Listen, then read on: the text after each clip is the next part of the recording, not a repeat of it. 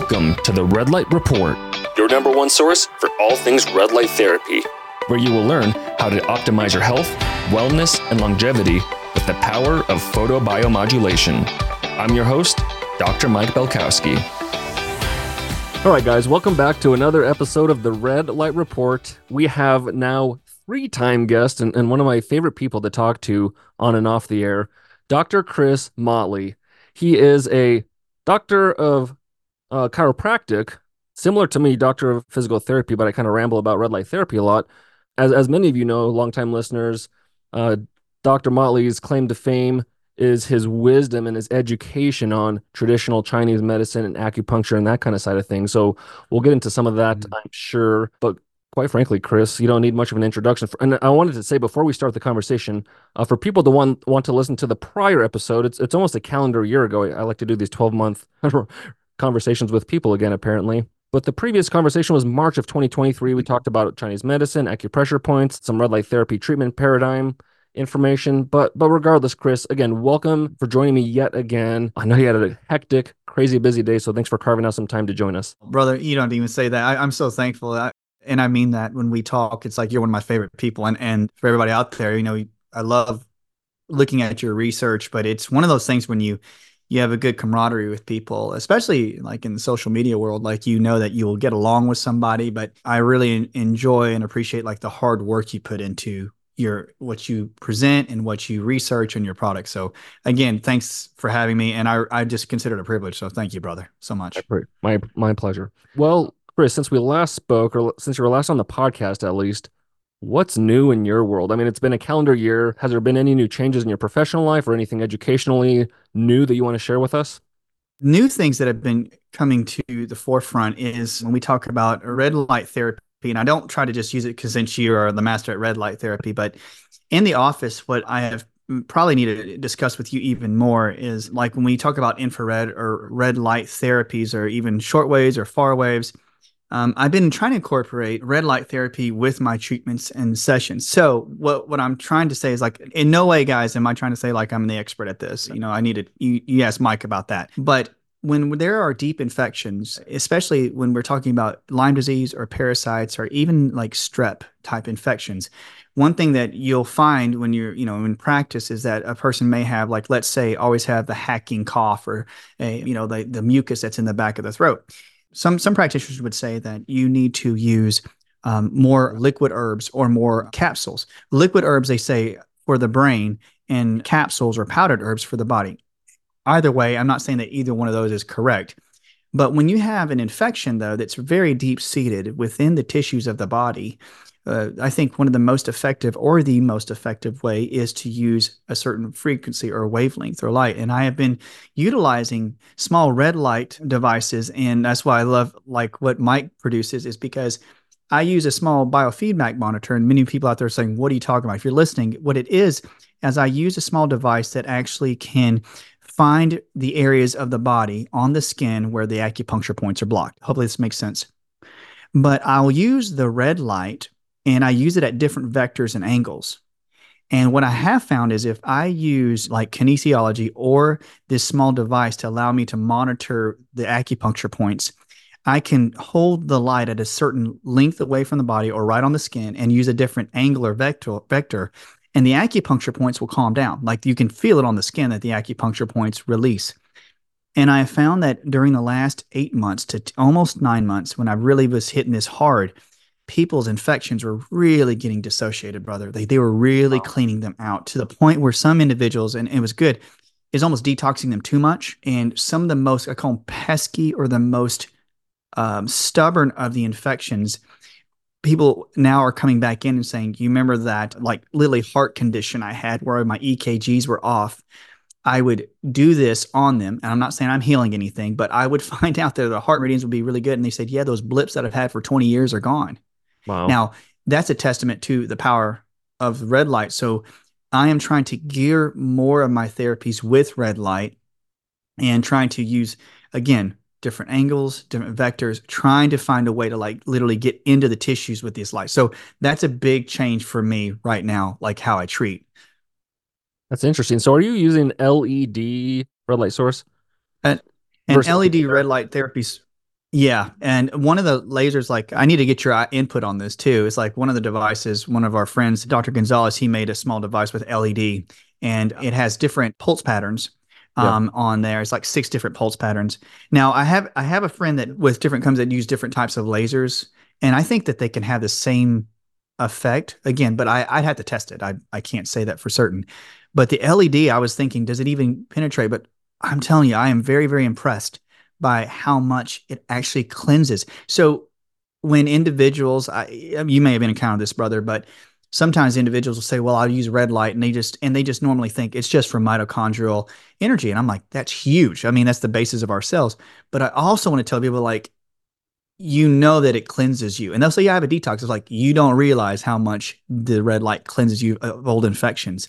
So kudos to your research, and I'm just saying for everybody out there, when you get into any type of red light therapy, or well, if you have good quality red light therapy, you have to realize that you're disassociating the frequency bond that an infection can have on your cells. So that's the kind of source I would use. It was almost to the point where um, when individuals told me like I've had this like you know, ear infection. And so I would look for drops like garlic drops or any type of drops. And I think they work or using a nebulizer. And I think those are great, but I would I knew noticed that people it's really hard for people to always put drops in their ears or nebulize. So I've always loved, you know, red light therapy or anything with frequency lights and I just started to notice that my my mentor he said, "Hey, remember it's just like acupuncture in some ways." He says, "You just have to find the right angle and the right vector for the needle to go into the skin to create the change you want."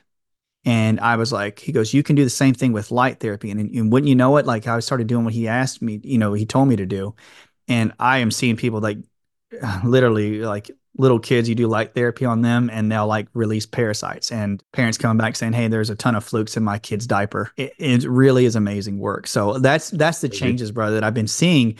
Uh, but I get excited because like the therapies that, that you incorporate, that you show, it's like, you know you can actually treat you know or help people with infectious conditions if you have the right wavelength and you have the red, right light source. So this is like the the area that i get really excited about here in this last few months. Well that's really cool to hear someone like you bootstrapping on the ground like putting this to use as as a practitioner. And like you're seeing the real results the, the quote unquote real results like we're all looking for. It's one thing for me to report about it on a podcast or on social media but it's another thing for a practitioner or someone uh, just a consumer using it on themselves and seeing the results for themselves. I mean, it's totally different. So to hear again, to hear from your perspective, firsthand accounts is is amazing. And I'll just add, Chris, real quickly, um, because you're talking about depth of penetration, mm-hmm. and that is predicated on the wavelength versus the power of the device.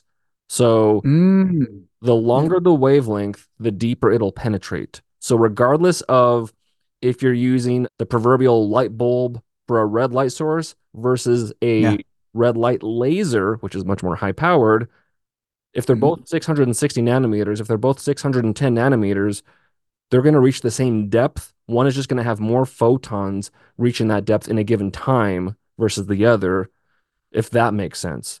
So when you're talking, that, that totally makes sense. Yeah. So when you're talking about getting different depths in the tissue, that's going to be predicated on using red light and or are you using near infrared? And and then even within those spectrums of course the longer the wavelength within red or the longer the wavelength within near infrared you'll be getting deeper penetrations that uh, that way. That's a that's a really good point because i think that um, uh, when when some patients were in like i would i would try to test different types of devices. And i would think that make complete sense because sometimes like the uh, the light output of some of the devices uh, were not like eh, the strongest, like, you know, like the highest powered. However, that when I did my type of testing and was checking it, it was like it, it still made the changes. Even at, you know, like it still made a big change, no matter if it was like a really high intensity or if it, but that makes me think about I need to check. I do usually check all the the wavelengths, but I always find that if you had the right wavelength and you had you know even the right amplitude I, I, always compare it to like if you had hard ground you know somebody's digging a hole or something like that in hard ground but if you had layers upon layers of hard ground that's like an acupuncture. They say if you took like the needle or took a shovel and you find the right angle like the, if you found the soft spots and you dug out at that particular angle you're going to find a, a, a way to get down into the deep layers And I think it's probably the same way with wavelength. You know, if you find the right little the pattern, the right angle. So I'm going to pay attention to that, the length of the wavelength. So that's good. And from a mechanistic standpoint, what do you think is going on? Like, how is the light interacting with these meridian points to, uh, I guess, increase this flow of energy, right, and, and cause a detox reaction? Do you is there something proven, or is there some mm. theories? There's some theory, but theories, but I, have I've read some reports that when we're talking about not just say infections, and we can go into even like the realm of like emotions or psychological programs, they say that there has been research uh, in some Chinese-based uh, uh, universities that they they talk about acupuncture, and some and sometimes they try to almost disprove it. And they were talking about how the frequency or the uh, emitted light source from like an infection. I hope I'm not getting too complicated, but like let's say it's a bacteria or a virus. Um, why that infection is drawn to a particular tissue of the body is a whole nother discussion. But they say that it actually creates standing wave resonance with the tissue. So if like you had strep in your throat or if you had any type of bacterial infection or say a virus that was in a particular tissue, there are theories why that would actually be have an affinity for the tissue. Like they create basically a magnetic force between them. So they they compare it to like if you're at the the gym, you know, people do those rope pulls where they're like pulling the ropes up and down. So the wall, when you when you fling up the rope and the rope is like making that wave, it hits the wall, and if it's it'll come right back at you. So if you do it enough times, that's what standing wave issue. Like you're having a standing wave, you're you're having a fair exchange of energy after a while. The the wall is actually absorbing and kicking back the energy to you.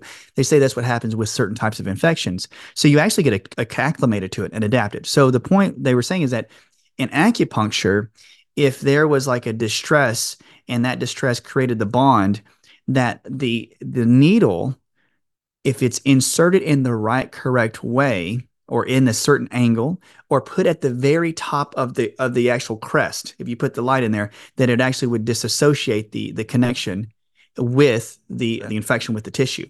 So if you can actually use a light source and interrupt it that you could actually interrupt the connective pieces between the infection and the tissue and you would actually essentially disconnect the infection from your cells now, with acupuncture, one of the biggest things I found is that you can use you know light sources to actually increase the velocity of the electrical signals within the tissue. And well, that's another added benefit. So you can use it to disassociate those infections uh, from the body. But whenever the fascia gets bound up and i've read this and i've seen it on your on your host that when fa- fascia gets so bound up and you can use a light source uh, a red light source to actually help actually make it more malleable, to fascia, you'll mm-hmm. find that acupuncture meridians will travel, they, will travel quicker through that area and so that tissue. So that's when I say increase issue energy, because I know we talk about mitochondria, which is what we're trying to do, but I mean, it's amazing how much electrical activity goes actually through the actual fascia. Exactly. And, and it, and I'll say this, I don't want to take too much time talking about it, but I'd say that one of the biggest things I've, I've seen is that they, that the, the transmission of the signals that are transmitting emotional signals because they say that the fascia around the organs usually are holding quite a bit of the electrical energy that's transmitting some of your emotional fields or your emotional signals. So when you use light sources, I find that if I when I do that, a lot of people will release a lot of emotions. You probably see that too. And and I've worked on extensively. I've tried to use flower essences, and different things to try to initiate the emotional response or the emotional expression and using the red light to clean it out. And it's worked really well really well. At this point, I'm sure you guys have heard of methylene blue, especially if you've been listening to this podcast. You guys have heard me shout from the mountaintops the many benefits of methylene blue. So, methylene blue is a major, major mitochondrial booster. It has a lot of similar properties as red light therapy, but they actually work slightly differently as far as how they derive their benefits to the mitochondrial function. A couple of the my favorite aspects include the fact that when you ingest it, the majority of the methylene blue ends up in your brain. So that's why you see these amazing cognitive, mental energy boosts from methylene blue. It can even stave off or prevent or reverse some types of neurodegenerative diseases like Alzheimer's, Parkinson's. This is my second favorite part about it. The methylene blue has this innate sense to help cells that have the most mitochondrial dysfunction first before helping other cells. So not only does it help cells that need the help most, but again, most of the methylene blue ends up in your brain where, as you all know, that is the most mitochondrial dense tissue in the body body.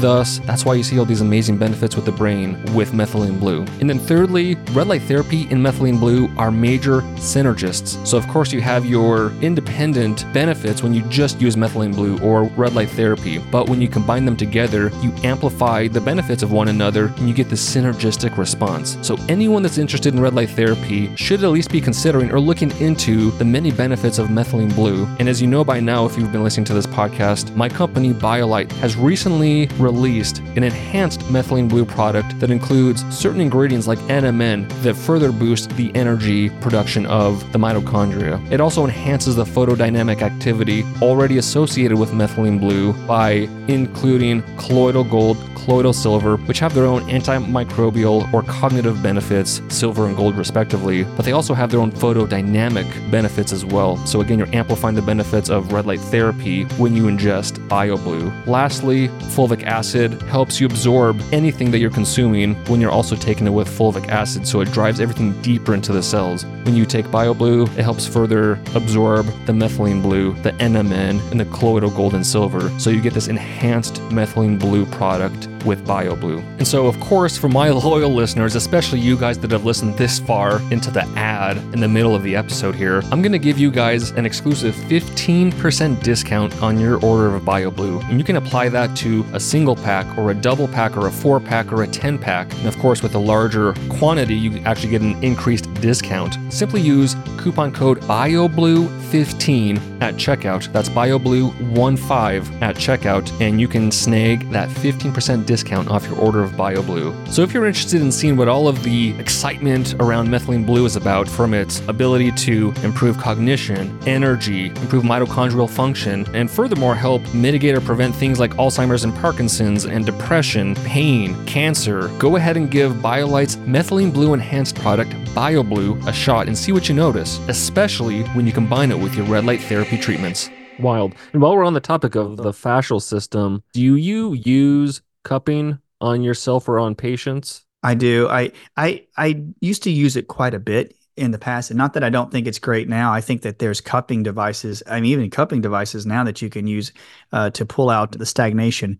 But it's probably one of the best ways to clear out stagnation, especially within the fascia. I wish I did it more extensively, but in the last few years I haven't done it because again I've I've tried to use more light therapies and I've also tried to use I challenge myself, brother. Like I know when we talk about stagnation with like blood flow, but I, I'll use small devices to see if there's any way I can do it without having to do some of those things. Not not that I don't love them, but I, I can tell you what, though, cupping is probably one of my favorite therapies to see get done and get done on myself. So yeah. No, yeah, personally too, I love it too. It's it's kind of yeah. a hurts so good type of sensation. I don't know how you would describe it. yeah. It's it's a it's an acquired taste, I suppose. You know what I mean? It's. It's like it completely is. It's like when people say, "What in the world is cupping, guys?" It's like when you they will take depending on which device of cupping is like if you can imagine those cups and you guys know what I'm maybe know what I'm talking about but they'll use like a small you know match or something and they'll oh, heat oh, up the inside of the cup because it pulls out all the oxygen and they stick it on your skin because it's going to create a vacuum and so the Chinese philosophy is that you'll start to pull the blood up through the fascia and you'll get all that stagnated energy yeah. through through the fascia out to the top of the skin. Some people have like you know caked up blood come out such and and yep.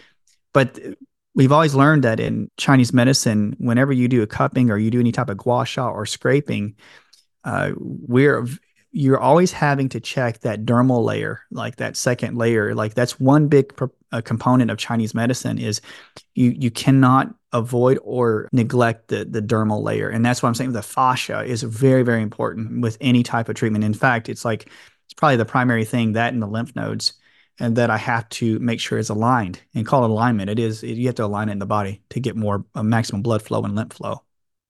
Well, I don't know if you saw recently, Chris, but I think it was early January. We we released we being BioLite a red light therapy cupping set. So I probably partly brought it up because of that. So it combines cupping and red light therapy. So you have a cup that that's like when was it in January? Yeah, so just like a month ago at this point. Oh, I got to get that then. That'd be awesome because like that's I'll send you like, one because I think me, it'd be fun for you to kind of tool around and use them on certain um, acupuncture points or just otherwise. Or I'm just wondering, like, if you put them over certain organs, what kind of effect you could see with your patients. Oh, I would I would totally do it because with some of the biofeedback devices, I would basically check what would be the priority deficient organ, like like which organ probably has the most amounts, and we could put the cupping right over that along the spine where it's related to the organ. Yeah, send me those things and I'll take some videos of it. Yeah, That'd be sure. so great. Yeah, well, and just while we're on the topic, because again, I want to dig just a little deeper while while we're here. The importance of fascia, especially with your expertise. I know you kind of were talking about increased energy flow, communication between the body. I mean, it's a, it's a super highway for communication and energy, right? Uh, but what else should yes. people consider the or like why should they feel it's important to take care of your fascia? I mean, that's why yoga is so popular, just stretching in general. I mean, you're essentially just treating your fascia by going through the stretching motions and, and moving your body into positions, like extreme positions. Like it's it's a use it or lose it yes. when it comes to the fascia. Like if you don't move in a certain position, that fascia just tightens up over time, and that's how you lose motion. But I'll start stop rambling and kind of let you explain from your perspective why is the fascia system so important to our overall health? Fascia, like there's different types of fascia connective tissues. So guys, we think about like the fascia that covers your bones, like periosteum, and then you have those that cover your your brain and your spinal cord, known as meninges. So if you if you peeled away basically all the the skin and the muscles and tissues, and you left just the fascia, like the connective tissue of the body, you'd have a perfect map and a perfect representation of the whole body, even like the way your face looks, because that connective tissue is, uh, you know, it's made up of different proteins and water and certain forms of glucose or sugars. But what makes it so important is because it conducts electricity so well. And when it conducts electricity, we have to consider that you're actually not only using your nerves in your body as communication pathways, you're using your fascia. Your fascia, they've shown in research that there's tendrils from your fascia. And I think we've talked about this before, Mike, but there's tendrils or small little filaments that, that are extending from the actual fascia. And they've shown them to actually go into the cells down into the DNA and actually connect into chromosomes. So they'll say that whatever's happening to your fascial system, your connective tissue, whether you sprain an ankle or hurt a shoulder, that communication is not only carried by your nerve, but but that filament actually tells your DNA and your chromosomes like, hey, I got an injury here. And so the fascia is actually a communication device to go intracellular. And so when you respect it enough to know that goodness, like some people say, oh, I'm just going to have, you know, do yoga or I'm just going to stretch. I'm like, no, you're not just doing yoga and stretching you're literally communicating to your eh, actual internal parts of your cell. And what I what I love about that is that when I'm thinking about the binding effect, like you say, if I had an old injury or if I had a whiplash or if I sprained my shoulder or something of that sort, whenever you get an injury in the fascia, guys, if it's contorting the fascia in a, I say, a crooked way, and you don't go and try to release that fascial point, you'll have an adaptation. Your body will adapt to the injury. And a lot of times that fascia will bind up. And it's supposed to be fluid and movable. It's not supposed to be hard and tightened. But in acupuncture, what makes that so detrimental is that your electrical signals that should be going through that joint and probably traveling through the body, probably going to an organ, making the organ feel better and, and creating vitality in the organ gets blocked and and basically you can't create that transmission of communication because that's what the fascia is. So when we talk about fascia, I just I don't look at it as just like a sprained shoulder or a strained muscle. I look at it as like communication. And in fact, what I've seen is that when fascia is important, when you're doing a yoga pose or doing like a any type of uh, movement, when some people say they'll do like a mudra with their hands, and what they talk about in certain like I guess Eastern practices it's just like an antenna. If your body has fascia and it's a communication device, that fascia is connected down to the bones, it's connected to your cells. But if you put yourself in a certain form of position, you're essentially trying to create yourself to be an antenna. And if you put yourself in a certain form or shape, you're actually trying to pull in the frequencies from the environment that would actually help you heal certain parts of the body. That's why a certain yoga forms like, oh, this helps the kidneys. This helps nourish the heart. Why? Because you get into a form or a posture that makes yourself an antenna and that pulls in the frequency. Like your bones and your fascia are basically antennas. So, and I, I want to tell everybody out there when you're starting to do fascia work, like the cupping, like Mike is talking about, when the doc's talking about this, it's like, it's super important. And, and I, I'm going really further, but one thing I find, man, is you ever notice when people get injured, and you and I have talked about this before, but those individuals get really, really sad and they'll have like issues with their emotions. And what you'll find is that their fascia will be bound up around the organs and the organs don't pump properly and they don't they don't work at 100%. And uh, this is something I need to chew on. But your organ, the the job of the organ, the physical job of the organ is also associated with how you psychologically process your emotions.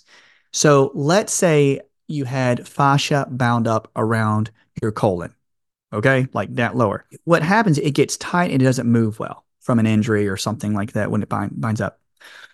So if you have that signal going into your brain that things are constipated or they're not moving well in life, you can't get rid of your old waste, it will trigger your brain to look out for programs or you, you're going to have those experiences of life where you feel like you can't get rid of the toxic waste in your life emotionally. I'm telling you, it happens vice versa.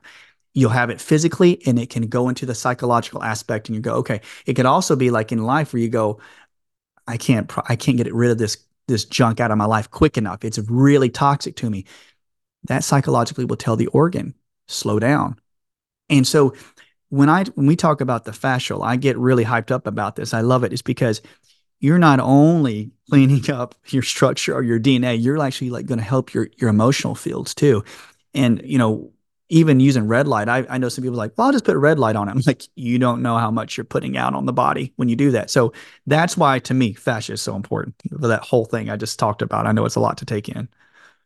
And I'll just add to that, Chris. I mean, appreciate all of that because most of that I didn't know, and I always love listening to you because you're so eloquent with the interaction between our emotions and our physical body and the interplay between mm. the two. It's amazing to me. But the hydration of the fascia, right? So if your fascia becomes dehydrated, whether that's literally drinking water or or it could be emotions, I suppose, or other aspects of life that dehydrates the fascia. It could be lack of movement. If the fascia doesn't have that water, it's going to lose its conductivity and el- the ability to send that electric signal throughout the body, right? So I know one of the reasons why cupping works so well is like to your point, you cause that traction, and you're helping separate and, and smooth out or make the, the fascia more pliable, which leads to the characteristics, the beneficial characteristics you spoke about. So you're causing that traction, but you're also leading to the hydration. And I don't know if you've thought of this or if you've done it or if you've heard of it, Chris. And I, and I spoke about this during um, a solo sode I did a little bit ago about cupping. But if you were to cup mm-hmm. your face consistently, of course, you might initially get those dark circles or like those dark colors because you're removing the toxins and, and the waste products. But then once you got over mm-hmm. that hurdle and you were to cup your face on a consistent basis, that may be the best anti-aging tactic ever because your skin would be hydrated, you'd have increased blood flow or that consistent blood flow. Um, you'd be keeping the fascia and the collagen happy. Uh, I don't know what your thoughts are on that, but it's it's kind of the initial hurdle. I agree. Is a big one, but the reward on the other side is is looming large for those that are into anti-aging skin.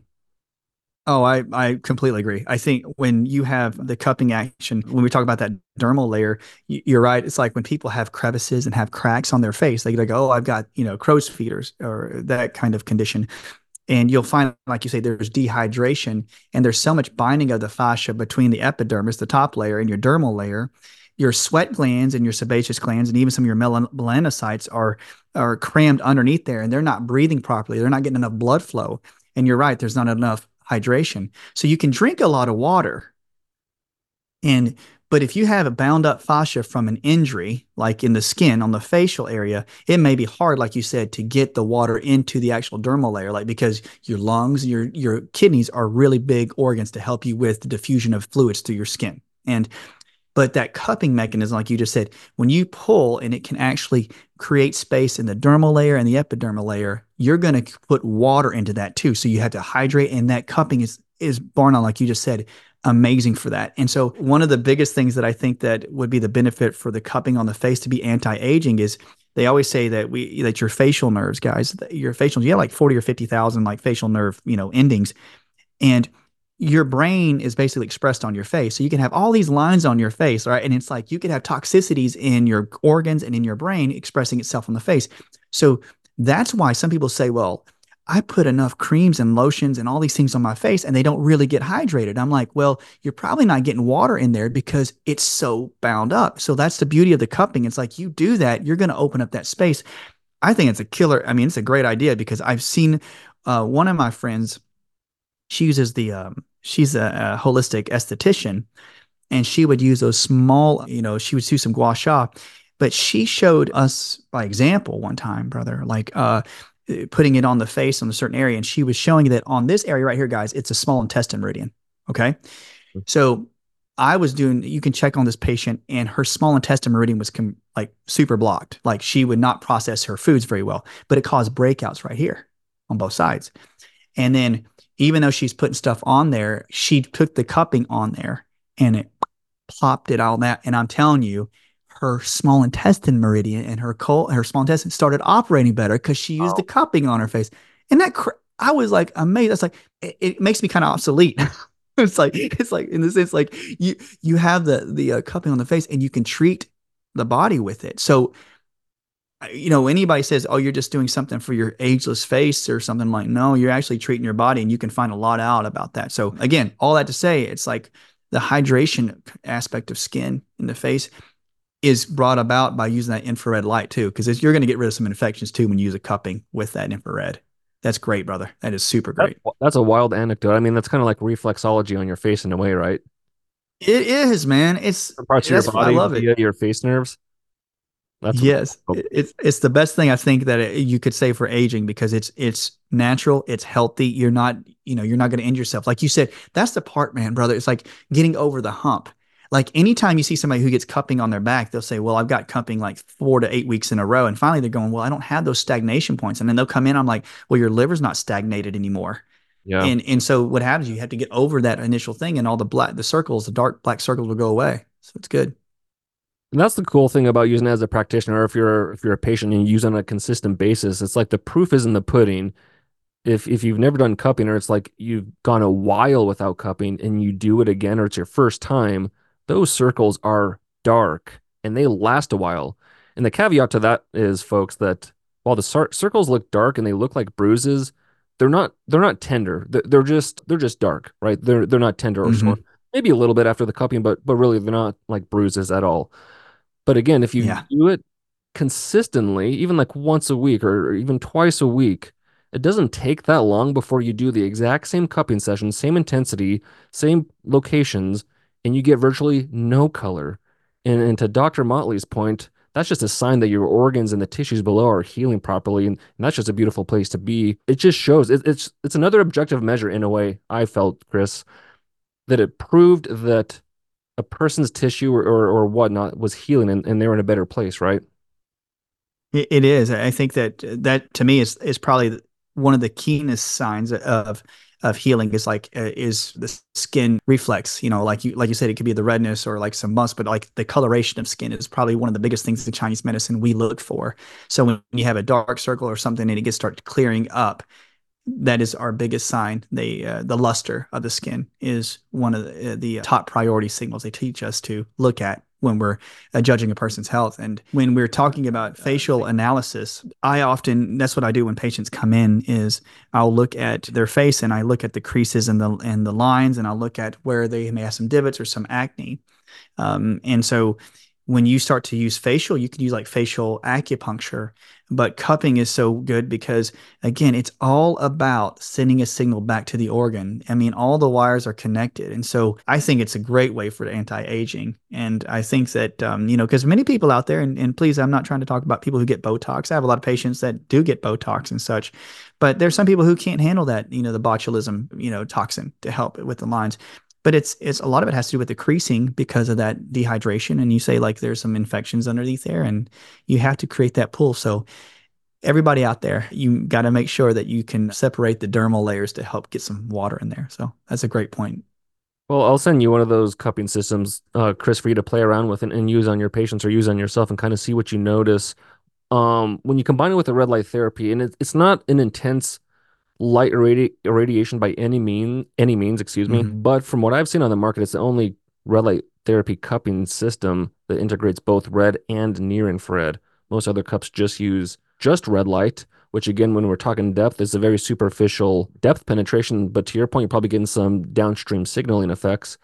But I was thinking my first motivation for this, Chris, with the cupping was like CrossFitters and athletes, because that's kind of like where cupping became popular with the Olympians and like Michael Phelps is like the the mm-hmm. athletic population, and and I myself like as a as a trail runner or or just exercise enthusiast athlete, whatever you want to call me, when I get little tweaks or something, one of my first go tos is cupping, and nine times out of ten, like it'll clear it up relatively quickly, if not if not within the first yes. minute. It's kind of amazing. Um, so that was my first target demographic. And that's why I was thinking, well, geez, if I'm using this as an athlete, I want a deeper penetrating light. So I want that near infrared light in my cups because I want to get to the fascia. I want to get to the muscles. I want to get to the bones deeper. So that's why our, our system is relatively unique in the sense we we offer the red and near infrared uh, depth penetration. Again, it's not high. Can I say like go ahead if, if he has like the near infrared, I think that the, the beautiful thing about that is is like when you say uh, running, like I used to run quite a bit. I don't run as much as I used to, brother. I wish I did, but you know, maybe it's laziness. Yeah, it gets you crazy. But I'd say with the, the, the near infrared, I think it's beautiful because uh, when we cup on a joint, when you pull the toxicities of the joint, one of the, the things that I think is really amazing about your product, uh, about what you've developed, is that uh, infections. I know I harp a lot about infections, but when you're a runner or you know, like when you're an athlete, you if you can stay pretty relatively clean from like infection that's a great thing. But what will happen is like a lot of people who you know eventually get some kinds of buildup sometimes of toxicities but also like microbes in the joint. And that's what i love about your products is because you put the infrared and not only will you help the blood flow and the hydration but you'll disassociate a lot of those infections that are in the joint. And and when somebody has like an old chronic infection like a strep or a lyme or something like that those can get in the joint. So to me like putting on a joint that got injured is uh, is treatment 101 like in a, in a beautiful way to like clean out those old chronic infections. So i'm going to do that when you send that to me. I'm going to find somebody with the worst knees and i'm going to put those things on there okay? So we're going to do that. That's good brother. That's great. Yeah, yeah just give me some feedback when you do it so, so oh, I, I will. I'll take some video and stuff like that. This will be great. This will be great. That's awesome well, okay, Chris, what what else is on the forefront of your mind? Anything that's like topic wise that you're really excited about or like digging into or any other interesting mm. anecdotes you want to share?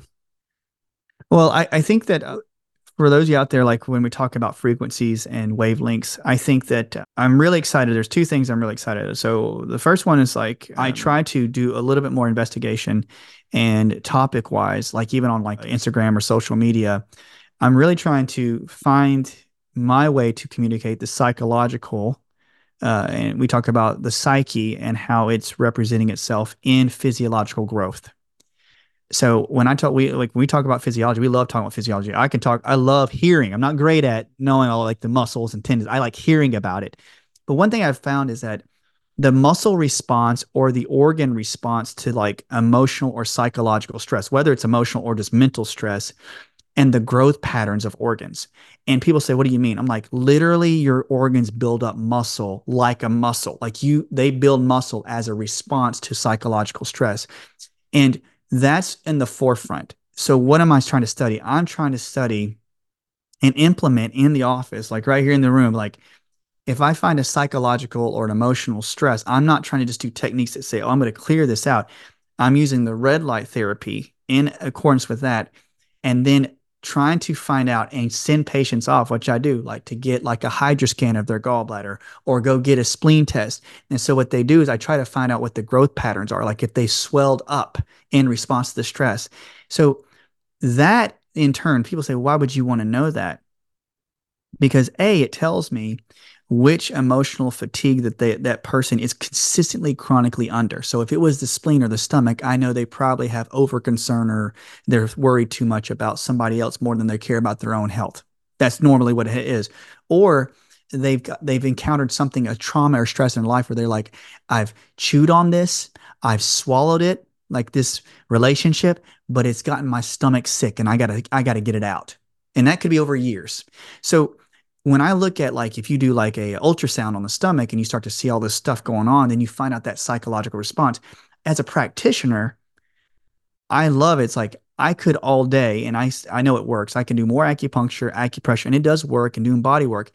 But if they're staying in that same pot pattern, I mean, there's a physiological growth pattern, and I love learning about that. The second thing is rather is when we talk about light therapy, certain devices that like one of my mentors is is really great at like he's like collaborating with devices that actually can pick up on skin static potential static charges on the skin and that they got devices like this. But i think there's going to be a big a new revolution along with all light therapy that's allowing us to use like people say frequencies off the body but literally the static charges off the body to actually give us a certain uh, frequency range to find out what may be going on with that particular area of the dermatome of the skin and I think there's going to be something in that in our future, brother. Like we we can have different devices that will tell us like a parasite is causing that.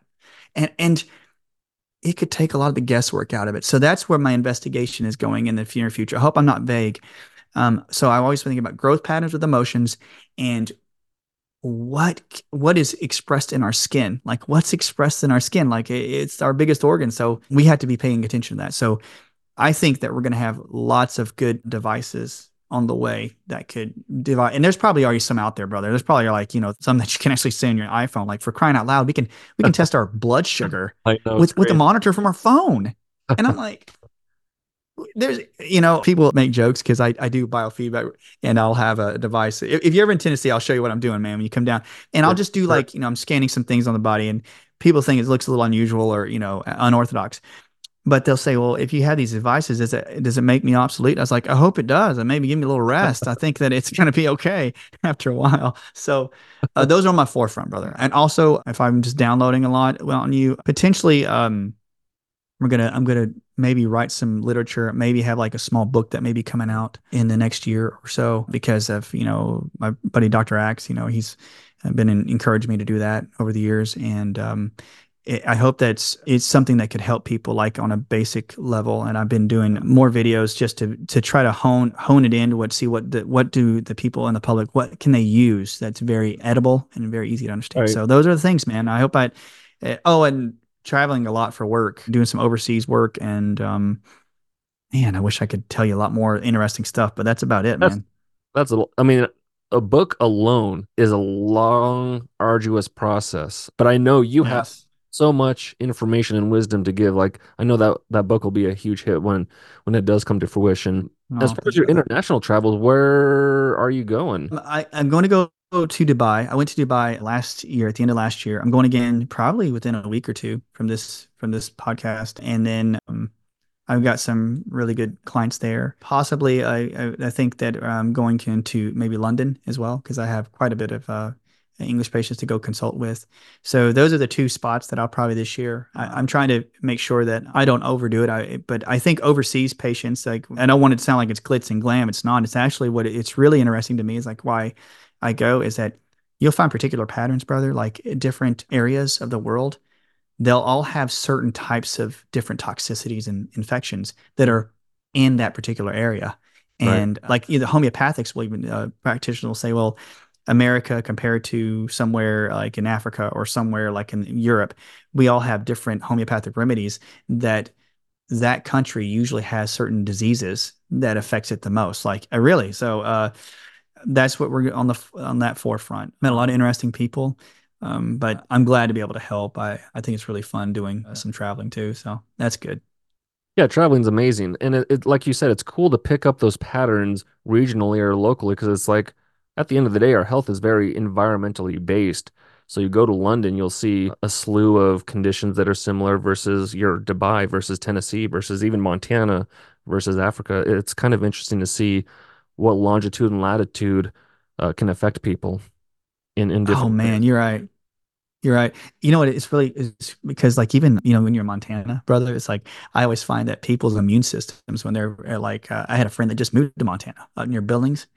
Yep. And uh, and I'm not saying that they're str- well. I find that like even individuals like when they're in that windy environment and the cooler environment and such, their immune systems, I, say on the average, are a little bit better than those here in, in, the south south region. So you'll you'll find like they don't have an affinity for certain type of viruses, or if they do have viruses in their body, they don't really express the symptomatology. Yeah, I, I, I, and the other thing I've been getting into, I know, we, I know time's short, but I'm saying like feng shui. You know, like the feng shui where they do the rooms and they make sure the energy moves. I've been studying more about feng shui about in certain areas of the country for certain types of Chinese element signs. You know what I mean? Like if I'm a wood element, like what which areas of the body, and they say that literally the health of the body, the growth of the organs associated with that element, like I would be liver and gallbladder, are more advantageous in this particular area uh, for this this type of element. I think that's really really interesting because think about it, man. It's like somebody comes to you and go, "Hey, doc, I'm doing pretty good, but uh, you know, I I I literally have people do this. So they go, I moved to this area, and I've got cavities. Wow, didn't change anything. I've had three or four cavities, and I'm like, and they moved to what? I'm like, what did what did you do? And like, no, and it's like, but in Chinese medicine world, they would say, you know what? It just shows that your your electrical patterns are are skewed by the area you, you may moved in. and where's the biggest voltage is in your teeth. So those things are really interesting to me, man. I mean, I know they're like kind of picky, but think about it, man. If you and I retire, like we better get in a spot where we're like our energy's the best, you know? Like I don't want to, yeah, you sure. know, we got to have our teeth. Come on. Sure. That that's wild. Uh, back to the skin because I found that topic you mentioned interesting. Using the skin to kind of, I guess, read the body in a way. Is that what you're alluding to? Yes, um, very much so. Let me pick your brain with this skin issue from a from yeah. your expertise and mindset.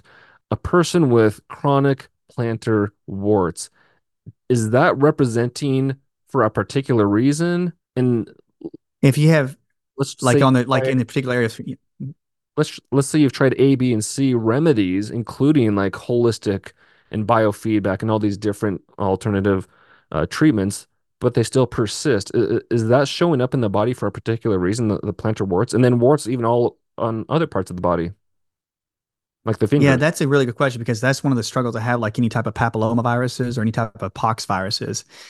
Uh, usually on the plantar area of the foot, it depends really truly on the area of the foot. Okay. So I don't want to get confusing for the listeners. Usually, if there is a wart, like let's say can I give an example? Like on the ball of the foot. Okay. Is there a pro, you know, a purpose?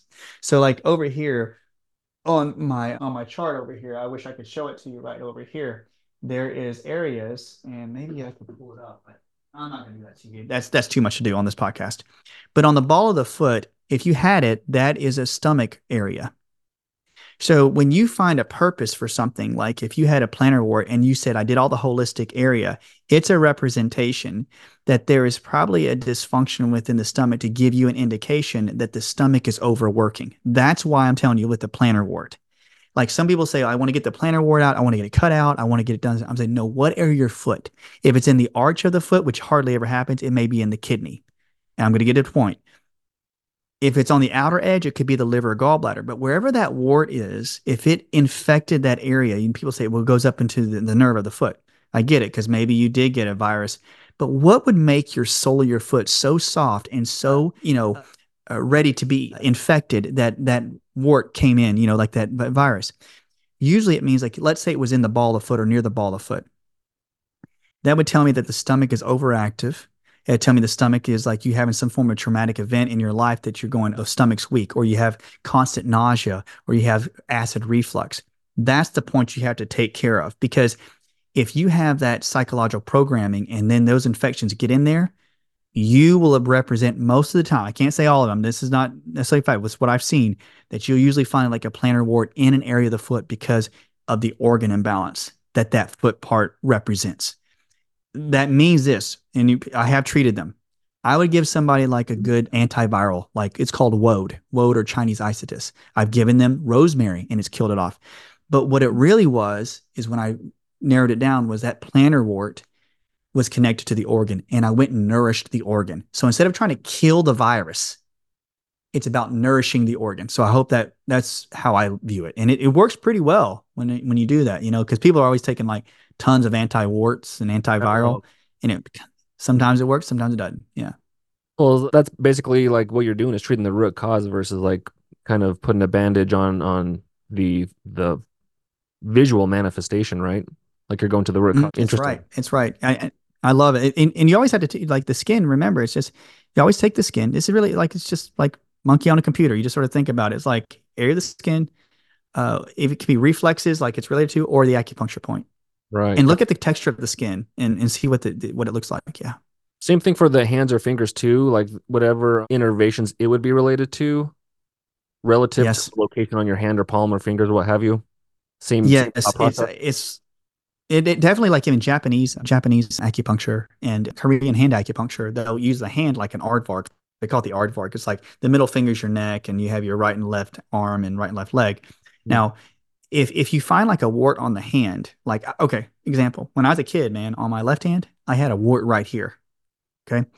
And it, it wouldn't go away for the longest time. But if you look in Chinese medicine, that that wart usually has to do with your heart and your pericardium.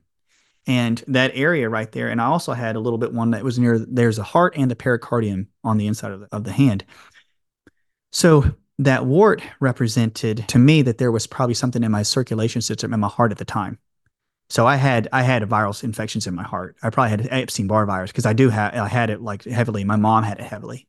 So that's what it is on the hands. I always say you can use that Chinese or I mean the Korean or the Japanese topographical hologram of the hand, but follow the acupuncture meridians and wherever that wart or whatever that skin area is, like even if it's psoriasis, you would not believe how many people have like psoriasis right here in the web of the hand.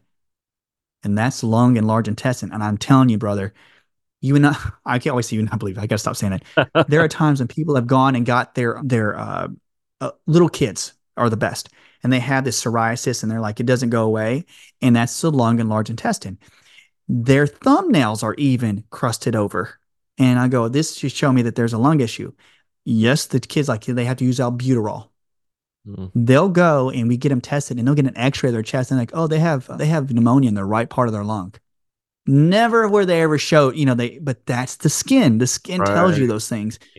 So you have to pay attention. I mean, really, man, it's like whenever people think like uh, Dr. Motley, he figures something out, and I'm not patting myself on the back. I'm saying really, it's like just looking at Chinese medicine books and go, hey, that's associated with this. So I think we need to get this checked out, you know?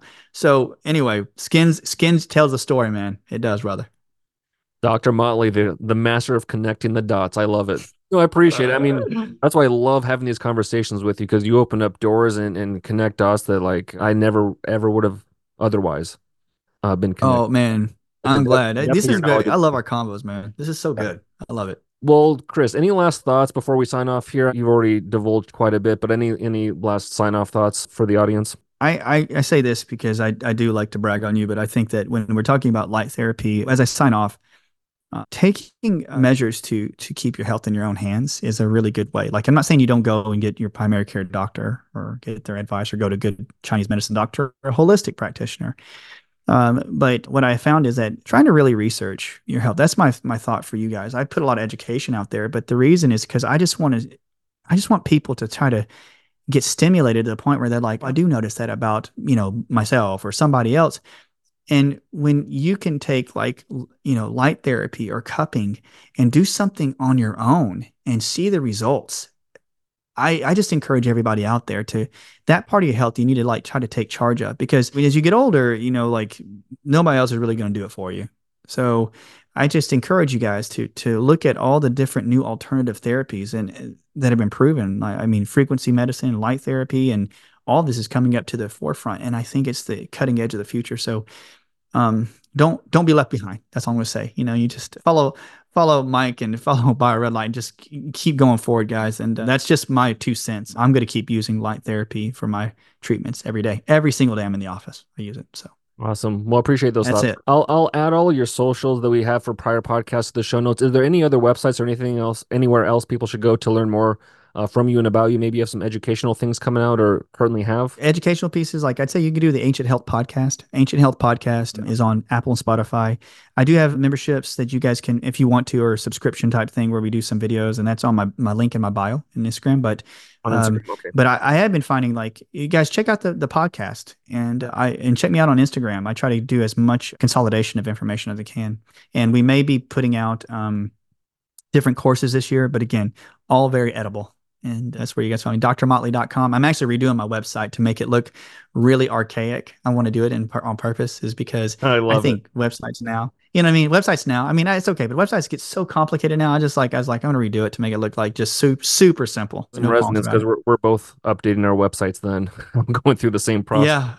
I think that's right. more sim- simpler is better. But yeah to echo dr motley's thoughts um, or maybe just give him some some more flowers check out his Instagram. It is a wealth of knowledge. You could spend days and weeks and months scrolling through his feed and watching his reels. And he's just like a limitless well of knowledge. So please go check him out on Instagram mm-hmm. uh, and, and all of his other educational offerings. And I'm hopefully a book in the next couple of years. I'll, I'll be your first reader, Chris, for sure. Oh, man. Thank you, brother. You're too kind. Oh, I'm sure we'll do this again, much. Chris. I mean, we'll do some Instagram lives here coming up on Instagram, so we'll have some more conversations. Yep. Uh, but as always, appreciate your time, man. And thank you, brother. I appreciate it. 100%. For Dr. Chris Motley, this is Dr. Mike Belkowski signing off another episode of the Red Light Report. You all have a good and wonderful week. Thank you for listening to the Red Light Report. If you like what you heard today, go ahead and leave us a review on iTunes and other podcast platforms to help spread the word so other people can learn about the many health, wellness, and longevity benefits of red light therapy. If you're looking for more educational content, check out our Instagram page at biolight.shop and our YouTube channel, BioLight. I'm Dr. Mike Belkowski, and I'll see you on the next episode.